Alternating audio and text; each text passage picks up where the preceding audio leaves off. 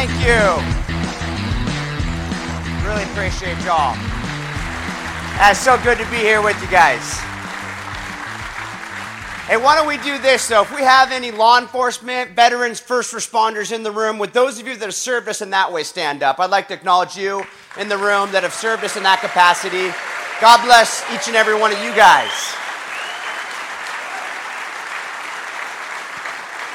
Well, so good to be here with you all uh, to kind of paint the picture a little bit of what it was I was doing in the SEAL teams. On the last deployment I was involved in, we're out in Iraq and given the task of hunting down men that make suicide vests and those roadside bombs, IEDs. And while we're out there, we're working with this group called the ISOF. It's the Iraqi Special Operations Forces. And one of our goals with these guys is to simply teach them how to fight their own fights. And so we figured the best way to do that is to not only train them on base, but actually go outside that wire and fight side by side with them. Well, if you can imagine a whole deployment going by, I'd say pretty good because we've bagged and gagged some pretty bad dudes. We're making the world a better place. And we're coming up on what looked like just enough time on the calendar to do maybe one more operation. And we weren't really sure at that point the ISOF was ready for us to be passing that baton of responsibility off to them. So we decided, hey, for this final operation, why don't we try and make it a sort of graduation operation? We'll let them plan the whole thing from the ground up, and we'll be there with them just in case things hit the fan. And so they're starting from scratch, hitting the streets. They're trying to get some intel, and they find this source that informs them about this man that's an Iraqi policeman. Yeah, wears that uniform by day, but at night, back home, as it turns out, he's one of these bomb makers that we're looking for.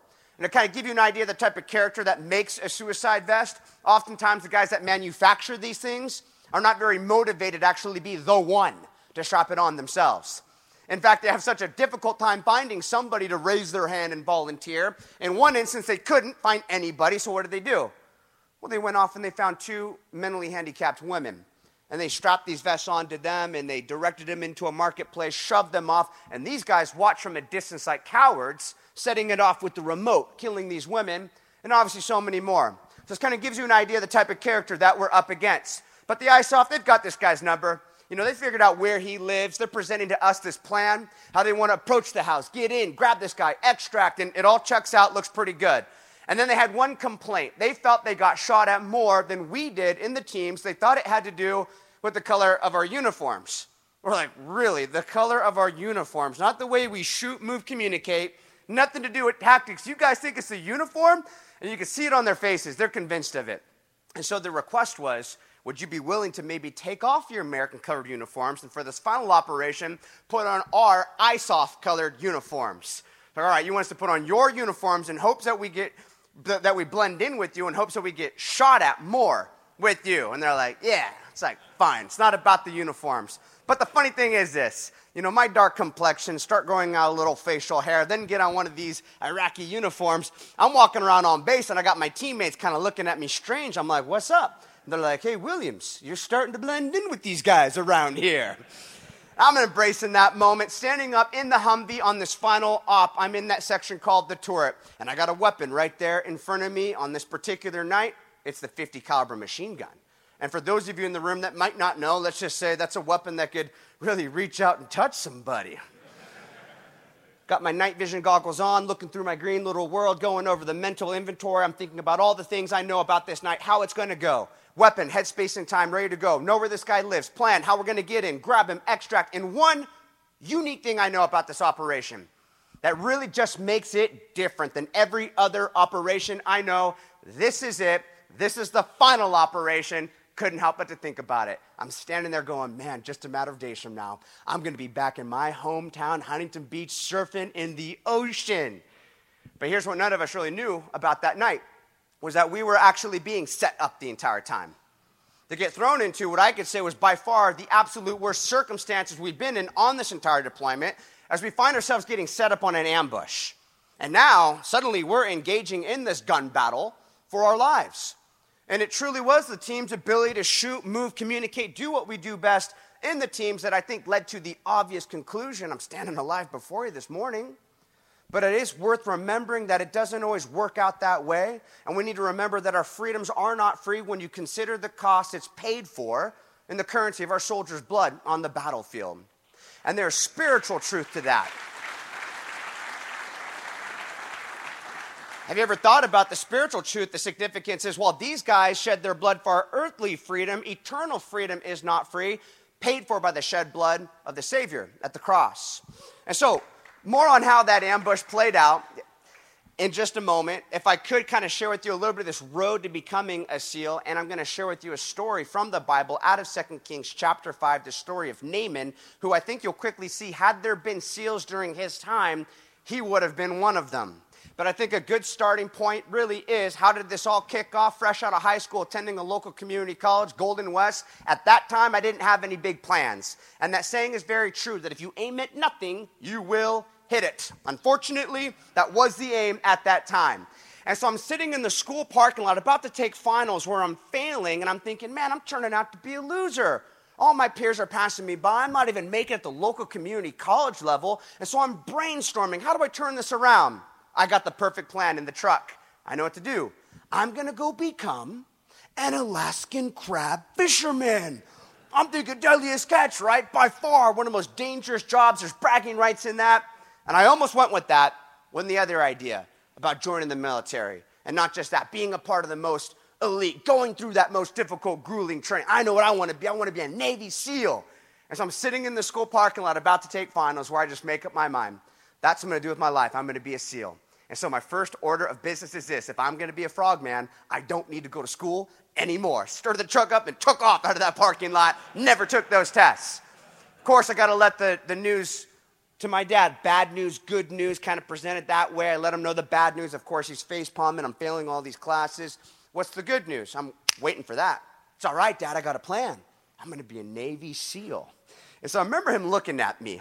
And I can understand, looking back, I could put myself in his shoes. I mean, here's your son that hasn't demonstrated the discipline it takes to make it to the local community college, and now he's informing you, it's all right, Dad, I'm gonna be a SEAL. And so I remember him just trying to be that voice of reason. Like, hey, son, just so you know, joining the military is not like anything you've ever done in the past. It's not like playing ball or skateboarding or going to the local community college that when you decide you're over it, you could just stop. He says, if you join the military, maybe then you find out it's not for you. Or suppose you quit and don't make it through SEAL training. Hey, just to be clear, you will still be in the military, and you're probably going to pick, pick up a job like chipping paint off some boat off the coast of Japan. If you can't tell, those words really stuck with me there. But it was probably one of the most motivational speeches a guy like me could have received at that time. I need that sometimes. You imply that you think I can't do something. Ooh, I'm bolting down on it. I want to do it even more. And so I realized actions speak louder than words. And so days are going by as I'm preparing. Then one day he invites me inside in his room. He says, You want to do this? Now he's confronting me. You want to be a SEAL? Yeah, Dad, I want to be a SEAL. He goes, Great. I set up a workout for you with the Navy SEAL. Check out my computer screen.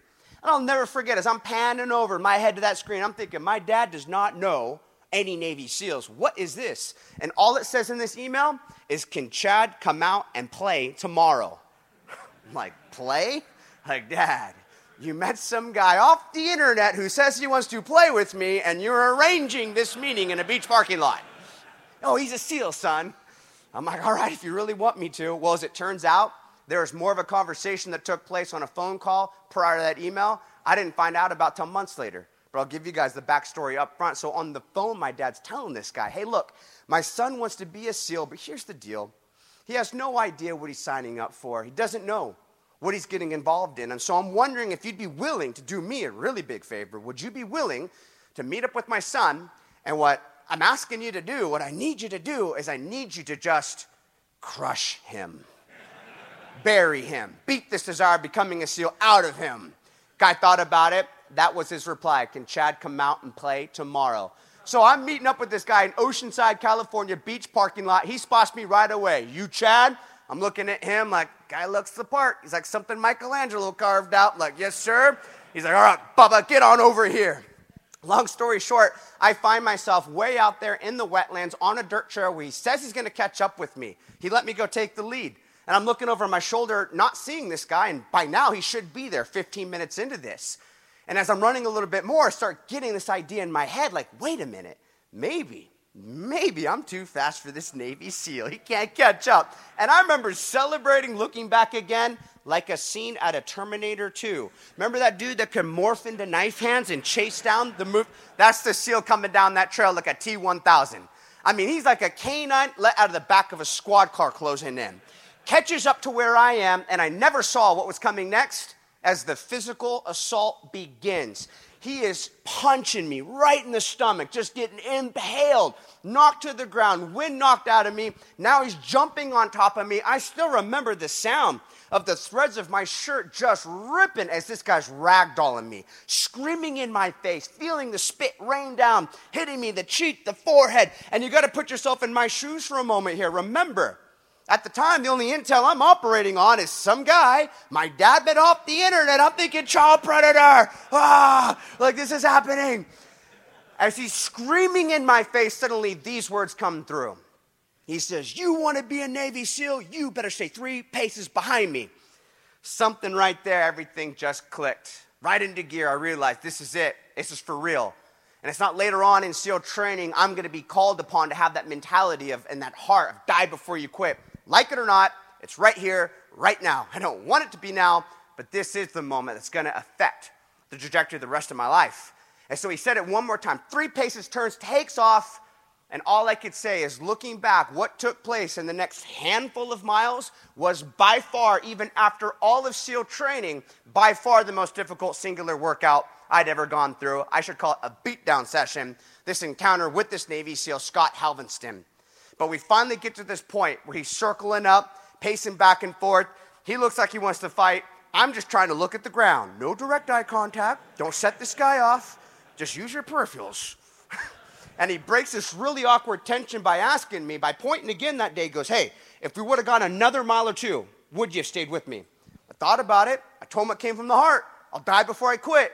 Well, he just gets a big smile. He goes, Great, you want to meet up again for the workout tomorrow? And now I'm thinking, like, dude, are we to address the flashback this guy had on the trail? Like, and I'm like, don't bring it up. You might trigger that again. So I just kind of thumbs up.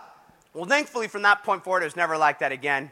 He got on the phone after that, told my pops, what's up? Look, I know what you want me to do. I gave it a go but I think your son might have what it takes to make it. I'd like to start training him. So from that point forward, I met with this Navy SEAL, Scott Helvenston, and thankfully it was no longer this beat down. It became more of a building up. I moved on in life from being Bubba, I was always Bubba, to suddenly one day I become Junior. You know, he's like really taking me under his wing. And he's an extraordinary Navy SEAL. We're going to do a little Q&A if we have time.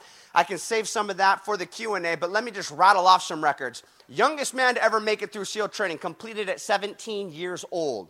World champion pentathlete, the fastest Navy SEAL on the SEAL training obstacle course. Only man at the time on the TV program called Man vs. Beast. He raced a chimpanzee through an obstacle course and on national television pulled ahead of the monkey on monkey bars. He beat the thing.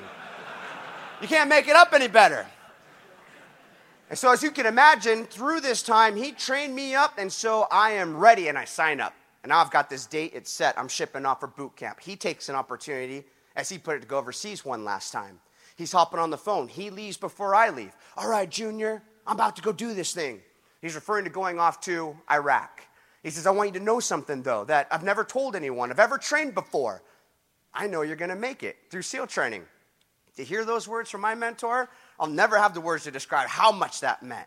And so he's reminding me of the timeline, how he's going to be gone for a couple months. I'll do boot camp for about a couple months. And by the time I start, start SEAL training in Coronado, San Diego, where it all goes down, he'll be back. He says, I'm going to see him make it through.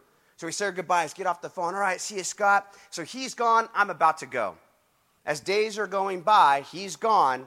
Television is on one day, and who do I see on TV? I see a picture of Scott, my mentor, on TV smiling.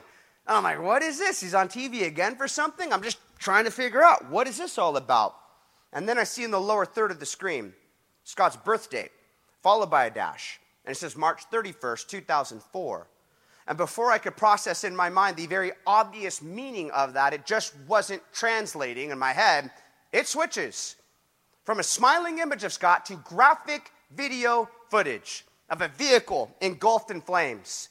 Very similar to what you'll see if you turn on the news today, what's going on in Israel and the Gaza Strip as this vehicle's engulfed in flames, turned out to be the very vehicle he was in, along with these three other Americans. And now, these insurgents that ambushed the vehicle, they videotaped everything, and so they're recording as they are mutilating their bodies with sticks and rods, finding rope and wrapping it around their legs, hooking them up to vehicles, parading their bodies through the streets of Fallujah. And it's crazy to think that as we speak, this is going on over there in Israel right now on that strip. There are some evil savages, some sickness that is out there. And so you can see the glee on these guys' faces as they're celebrating over what they're doing. And they find this rope wrapping them upside down from the Euphrates River Bridge, and they set their bodies on fire. And then they're looking into a camera, chanting over and over in Arabic Fallujah's the graveyard of Americans. Fallujah's the graveyard of Americans. I think, needless to say, I'll never have the words to describe that moment, all the surrounding moments. I went through the full spectrum of how you deal with, you know, those types of that grief and I'll be honest with y'all, I landed on a sense of revenge. Thankfully, those reasons matured along the way. I didn't stay there, but I'll tell you what, revenge is quite the fuel that burns bright and it will get you through some things, but it's a nasty fuel to be living on. And so I just kind of became determined I'm going to get some get back from my mentor. I remembered his last words to me on the phone call when he says, Junior, I know you're going to make it through SEAL training. That became the biggest motivator right there for me. And this is worth addressing how we all deal with adversity. That's one form of it. But if anyone in this room knows anything, we know that adversity is a pretty broad brush. It comes in a lot of different forms. And everyone in this room has faced adversity because you don't make it this far in life without having gone through it. And the thing is, it doesn't come in one episode. It comes in multiple episodes, multiple seasons. And so maybe you're going through the good times right now. Maybe you are basking in the sunlight and enjoy that. But just know this, and I don't say this in terms of being a downer, but in terms of prior preparation. Know this that that storm is coming. There is going to be a moment where you are dashed upon the rocks. And it's what you do in those types of moments that really depend upon hey, what type of man are you? Not just in the business world, but this is whole household stuff. What type of husband are you? What type of father, grandfather are you when things really go bad? And so while we can't control the fact that we're going to face adversity, none of us gets to custom pick the adversity that we go through. It just invades your life like some kind of tsunami or hurricane. You have no choice in that. But guess what? You do still have a choice. And what I think is the most important determining factor in terms of moving forward, you have a choice in how you respond. You decide whether or not you're going to allow that adversity to be what we could call a wing or a weight. Are you going to allow it to be a weight that just sinks you, leaves you knocked down, never to get back up again? People see what he got hit with and they go, oh, yeah, look at him. He's out for the count. He's never resurfacing.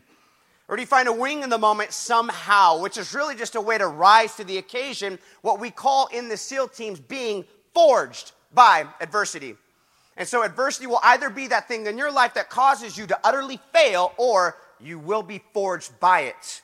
And where that forging process begins is somewhere in the circumstance. And all I could share with you in terms of inspiration is I found it remembering that phone call when he said, Junior, I know you're going to make it through SEAL training. So I wrote his name on the inside bill of my hat, going through training. And honestly, my thought was this when I looked at his hat, when I was suffering going through training, I would look at his name and I would just think to myself, you have to take me out of here in a body bag before I ever voluntarily ring a bell three times and quit on that name. It's not happening. And it didn't happen. So I made it through. Bud class 254 started the class of 173 guys by graduation day. Only 13 of that original class number still standing there.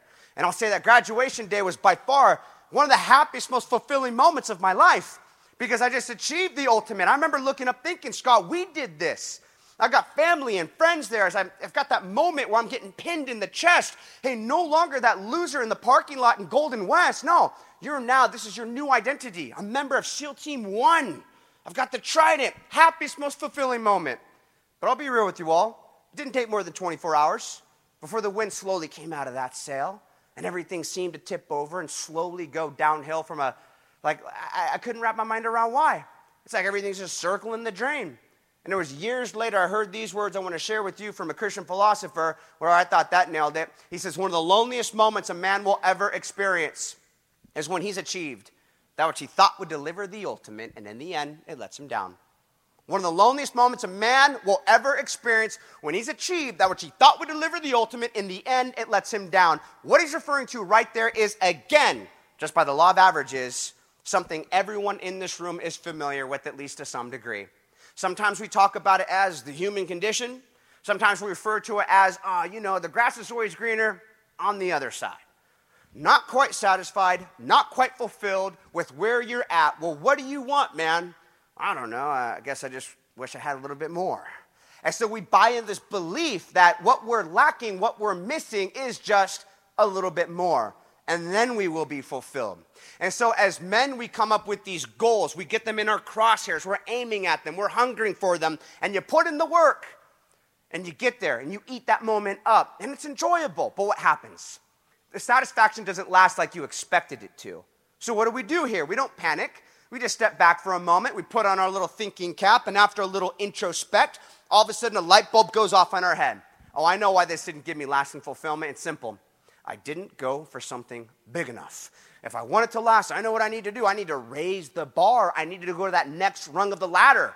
And so maybe you think that's a certain level of education. Maybe you think that's a certain salary. Maybe what you're missing in your life is some relationship goals. I just need a spouse. Maybe what we need is a bigger house. Maybe we need some children running around the home to give me my meaning, my fulfillment. But what happens is you keep moving this bar, thinking this is going to deliver, and all you do is you find yourself hungry and thirsty all over again. It's like a vicious cycle, and seemingly there just is no endpoint. But there is an endpoint, and that's kind of the whole point to that quote, one of the loneliest moments. See, I'd say the big question is this, guys what happens when you finally arrive at a place where you no longer, like all the previous times before, can say, ah, I know what I'll do. I'll just go to the next rung of the ladder. Nope, you can't do that this time. Well, why not? Because you're at the last rung of the ladder, sir. You can't say, well, I'll just climb this mountain, gain a little more elevation. Nope, not this time. You're at the peak of the mountain, and there's nothing left to climb. And so, like all the other times before, you're hungry, you're thirsty for more. But unlike all of the other times, this time there is no next to move on to. One of the loneliest moments a man will ever experience when he's achieved that which he thought would deliver the ultimate, in the end, it lets him down.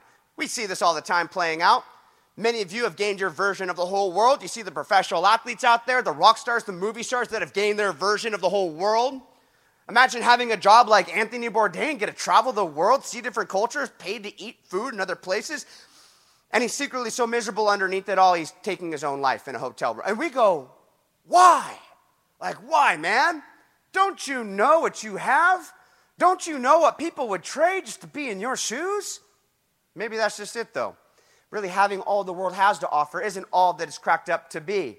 And that doesn't scratch an itching ear. That's not a very palatable message right there. But it's a fact of life, and I think Jesus framed it best when he says, What's it profit a man if he gains the whole world but in the end, loses his soul. I guess you could say for me becoming a SEAL, to me, that was my version of gaining the whole world. The issue at that time was my soul. My soul was not right with my maker. And here's the reality is that if you have no peace with your creator, have no expectation experience any kind of peace while you're here in this life on earth. I didn't know that was the answer at the time or the problem. I'm just looking back, like reverse engineer it. That's what was going on. But along the way, as I get put on SEAL Team 1, we're going through our workup, our process to go deploy. And again, I'm just fueled by revenge. I'll get some get back. I find myself attending an event where that 2 Kings chapter 5 passage was opened up, this story of Naaman. And I'll give you the story of Naaman. He's this commander, he's had great success in battle. He's got this entourage of men that highly respect him. Even the king enjoys Naaman's company. So, this status that he has is this mighty man of valor. It's getting him into places. He's at the VIP meet and greet rubbing shoulders with the king. He's this mighty man of valor. Sounds like he could have been a seal, but he had leprosy. Well, how bad is leprosy? Well, Jesus, looking back, specifically said nobody during the time of Naaman had ever been healed of leprosy. It's terminal. He's a dead man walking. And so now circle back and picture Naaman's life like this, if you would. So much for all that success. So much for that outward man. What's really going on underneath the armor that we don't see, Naaman? What's really going on underneath that clothing that doesn't quite meet the eye? Well, what's really going on underneath it all is he's literally deteriorating, he's falling apart, he is a dead man walking. In a room this size, I imagine, just like I that night, many of you can relate with that man as well, because when you think about it, what type of man are you on the outside? What kind of armor are you wearing in front of them all? in front of the coworkers or the family members and friends, when in reality, underneath it all, they have no idea, and you feel as though you are that dead man walking. And so I find myself listening. No doubt about it, Naaman's tried everything he could do to fix himself, but remember, Jesus says nobody's done this during his time. There's an unsung hero in the story, this little servant girl that speaks up. She kind of operates as evangelist here. And she says, If only my master with the prophet who is in Samaria, for he would heal him of his leprosy. She's talking about the God of Israel over there. So he decides to go. And keep in mind, this is enemy occupied territory. It's a 150 mile trip. He needs approval from his king. He gets it. And he's bringing along the equivalent of millions upon millions of dollars. He's bringing his treasure. He's just thinking, man, I'll pay you off just giving my life again. Gets there to the door, and the guy doesn't even answer the door. Sends a servant to the door, relays a message. If you just go dip yourself in the Jordan River seven times when you come up, your flesh will be restored to you, you will be clean. Well, Naaman's response was he became, the Bible says, furious. I mean, could you imagine? He just came all this way with his men, and he gets, in a, in a sense, just treated like a casual, like a normal. This guy won't even give him a face to face. And so it's all recorded in the scriptures as he did what next? Turned, began to go away in a rage, and he began to vent out loud, saying, What? His expectation was. Starting off with, I expected this guy to come out of his place. He thought he was going to come out of his place and really do something special effects. He thought he was going to be like raising his hands in the air, calling the name of the Lord his God, and then just wiping the leprosy away. But instead, he gets treated like a normal. It infuriates him. He's leaving in this rage. And if he continues in that direction, what happens? Remember, it's terminal. He's a dead man walking. If you haven't caught it yet, what's Naaman's real problem here? Is it the leprosy or is it a much deeper problem? I heard it. It's ego, it's pride. The leprosy is just a surfacey symptom of a much deeper issue that all of us as men, as human beings, battle with. And so Naaman's surrounded by some men that care about him, and we need to be these men in the lives of our pals. They're like, man, I don't know exactly how this works, but I know this much. We need to get our Naaman back over there in front of that God of Israel. So they're just trying to use logic. Come on, Naaman, you know if this guy came out, gave you some big, great thing to do, something that would have stroked that ego, you would have done it. I mean, what if the, the guy did come out? Like, oh, Naaman, what an honor. The mighty man of valor. Your reputation precedes you. If we got a CrossFit exercise for you to do, if you finish the WOD in time, you'll be fixed of your leprosy. Naaman would be like, show me where to start. But because it's such a simple thing, just go wash and be clean, you know what it seemed like to him? A foolish thing. Well, don't miss that. In case you don't know, it's exactly what the New Testament says about the preaching of the cross. It says it's foolishness to who? Those that are perishing. Well, no doubt about it, Naaman is in a state of perishing. But something these guys say, it resonates, it gets through. And I think that he understands now, you know what? It is not the water that's going to cleanse me. I do have cleaner water where I'm from. It doesn't work. What it is, is the God of Israel that if I am faithful, if I do what He wants me to do, I'm faithful, He will be faithful, and He will do His part, and His part is the heavy lifting. And so as he's making that 180 to go for it, there's a whole lot more going on than a mere physical 180. We could say that there is a spiritual 180 happening. I think he understands in order for me to live, I must die to self. This walk is essentially a walk to his own funeral so that as he dips into that water, as that armor comes off that would need to go, what's really coming off is what needed to go all along the pride, the ego. Dipping down in an act of faith comes up that seventh time, and in the scriptures, the literal picture in the Hebrew is this He had brand new skin like that of a baby. Imagine the filth of leprosy. It is a mess, being spotted and blotted and blemished, just struck through with it. Brand new skin. And the credits don't roll in the story right there. It's not over. Just as God provided a solution, a salvation for Naaman, He's provided a salvation for you and I as well. But first, we have to understand our condition. If you haven't picked up on it yet, this story in 2 Kings chapter 5, as Jesus says, if you knew the scriptures, you would know they testify of me. Jesus is all over this 2 Kings chapter 5 story. This condition that we all suffer from, it's not leprosy, but you could say that we all, apart from God, are spiritual lepers. We are spotted and blotted and blemished in sin. The leprosy is a picture of sin. And just like Naaman couldn't do anything to get the leprosy off of himself, is there anything you and I can do to get sin off of ourselves? We cannot. But God provided a way, not by dipping into the Jordan, but you could say this God dipped his son down into the world. That's Jesus of Nazareth. And what did he live? A sinless life. He lived a holy, perfect, harmless life. He was not spotted or blotted or blemished. He was pure. And then he goes to the cross. And at the cross, here's what took place. Here's a picture that works for us guys. He traded skin with you and I. He took our sin, our leprosy, upon himself so that we could be switched and lavish with God's grace and mercy as though we lived this sinless, holy, righteous, perfect life that Jesus lived. He died in our place. Didn't just die, though. Three days later, he rose again. And by conquering the grave, this is God's vindication of Jesus that he was no blasphemer. He truly was the Son of God as he claimed to be. And it is his validation of his teaching. Teachings like, I am the way, the truth, the life. No one comes to the Father except through me.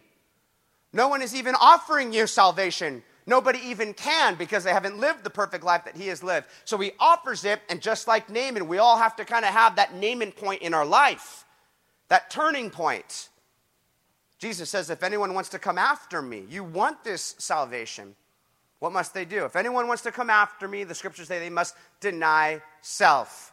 That's where you come to a point where you just look at your life collectively and you realize, ah, I am, I am a sinful man. I am a work in progress. But I'm not going to try and sweep things under the rug. I'm not going to try and grade myself on a curve. I'm a mess. And that Jesus is holy and pure. And there's nothing I could do to earn my own way into heaven. We all fall short, but I see what he did. And so it's not God let me in because me. In a sense, you could say it's God let me into heaven because he and so we have to come to that point where we turn from our sin, we repent of it, which is not just sorry I got caught, it's I'm so sorry, I want change. And what do you do? You put your faith and trust in Jesus to do what? To do what he says he will do. The heavy lifting, save you from your sin. They will name him Jesus, it says in Matthew 121, for he will save his people from their sin. So our part, faith and trust in him. His part, heavy lifting. The moment any man does that, you don't have my word on it. You've got the word of God on it. He says, He will remember your sin no more. He'll remove it as far away as the east is from the west. Remember that leprosy? Wiped away, blotted out. The New Testament says, Repent and be changed, that your sins may be blotted out, that times refreshing may come. March 14, 2007, as an active duty SEAL, I heard that message, responded to that message in that way, and I'll just say to you that the scriptures are true. If any man be in Christ, he is a new creation. Old things pass away. Behold, all things become new. My outlook was completely different because I had peace in my Creator now. And so the way I looked at it is I'm a seal for Christ. I wish I had time to hit the details of that final lot. Maybe if we have time for a question. But let me cut to the chase is that while we all came home alive out of that situation, it doesn't always work out that way. And I just want to highlight a couple of names that have paid the ultimate. One would be Michael Monsoor, who was a U.S. Navy SEAL. He was a local guy. And what did he do? He jumped on top of a hand grenade when he could have saved himself to cover it to protect other SEALs that were on the roof with them. He absorbed the blast. But because of what he did, every one of these other guys lived. And so I'd say you could mark these words down as very true. Greater love has no one than this, one that lays down his life for his friends. My friend Scott, although he was killed and hung from that bridge, it wasn't in vain. One of the last things he was talking about was when I go over there, perhaps I can make a difference. And so he's a picture of that greatest act of love, but finally, the one who spoke those words of greater love. None other than Jesus. And he said those words prior to going to the cross. And so think about the cross this way that just as Mike Monsoor jumped on a hand grenade, absorbed the blast of a grenade, why? So others could live? Consider the fact that Jesus, in a sense, jumped on the grenade. What did he do? He, he covered the wrath that we deserved. He took our sin. Why? So that we could pass by that grenade, as it were, and live with him. And as my friend Scott killed and hung from that bridge, but there for freedom's sake, never forget that this Jesus, he was killed and he was hung, wasn't he? So that he could be set free from the eternal consequences of our own sin. And so greater love is known than this one that lays down his life for his friends. You can see it in men like Mike Monsoor and Scott Helvenston. The greatest picture of all, they'll look to the cross. That's that proper perspective of that King of Kings, that Lord of Lords, the Lamb of God who takes away the sin of the world. Amen? Amen. I want to open up an opportunity for any man to make that profession of faith in Christ. If you would like to do that, repent of your sin and put your faith and trust in Jesus as your Savior. We're going to pray together right now. And so, if we could just pray together, if that's you, just pray from a sincere heart, and you'll have God's word on it, what happens next. So, Lord Jesus, repeat these words out loud after me. Lord Jesus, I know I'm a sinner, but you died on that cross for me and rose again. I turn from my sin now, and I ask you to be my Savior and be my Lord. Thank you for loving me and dying for me. And help me to follow you from this moment forward. It's in Jesus' name we pray. Amen. Amen. God bless you guys. I think we got time for maybe one. One question. And while we're getting the microphone, to whoever has that question, just a, a real quick thing, too. You know, once you become a follower of Christ, it's like when you do life on your own, it's like decaf, it just doesn't deliver. You know, but you can say, forget doing life for me, I'm going to do it for thee. Whatever I do in word or deed, do all in the name of the Lord Jesus. And that could be that you're a corporate worker, a construction worker, whatever it is. And so I was a seal for Christ at that time. And I, one thing I just want to briefly share with you all without stepping into it too much is uh, what am I up to now? Well, part of being a seal for Christ is in Huntington Beach. I'm getting involved in a run for city council. And I just want to make mention of a couple other guys that are here. If you guys could stand up, Butch Twining and Don Kennedy, got them in the room. And so these guys are my running mates for Huntington Beach. It is said that all that's required for evil to triumph is for good men to stand back and do nothing. And we're not going to stand back. We're getting involved in Huntington Beach. And so Butch Twining, Don Kennedy, Chad Williams, we're running for a slate of three, three spots in Huntington Beach. Make you guys aware of that. All right, one question. One. Me? All right, raise a hand. Let's get a microphone to him. Anyone got a question? Better be good because the only one. March 15th, 2007. Where were you when you found Christ? It was March 14, 2007, and it was basically on the grounds of Calvary Chapel, Costa Mesa. Uh, the sanctuary is being renovated at that time, and so we were outside in a field. Uh, yeah, and so I was a bunch of white little chairs and wood chips on the ground. Dennis Agajanian. It's like, who is this character like doing this finger picking on a guitar? And it was Greg Laurie that shared that message that day. Yeah. So, uh, real quick, too, thank you for that question. I want to make mention of the, the book we got in the back, but also the frog. In the SEAL teams, we're known as frog men. It's on the shirt. The reason we wear that is to honor and remember the fallen frog man. That's what that frog means. And then, and then the words on the back of the shirt is greater love is no one than this one that lays on his life for his friends. It's John 15, 13, but no scripture reference. Reason why? Because whenever you're out and about and people want to ask you about the shirt, if it had John 15, 13 on it, the people that need to know about it, they won't ask you. They're like, oh, it's a Christian shirt, almost, ah. but it's not there. And so they see the frog, and it's your opportunity to share with them. They want to know, what's that frog mean? You share with them, this represents seals that shed their blood for your earthly freedom. And they're like, yeah. And I like those words on the back, too, that greater love thing. Who is that? Like Socrates? Like, nope. And that's your chance to tell them about the Savior. That just as these guys shed their blood for your earthly freedom, he shed his blood for your eternal freedom. And they're almost always the same response. I never thought about it that way. I realize we're over time. You guys want to know what happened, though, in that ambush? All right, you got to get the book. It's in the back. God bless you guys. Thank you so much for your time.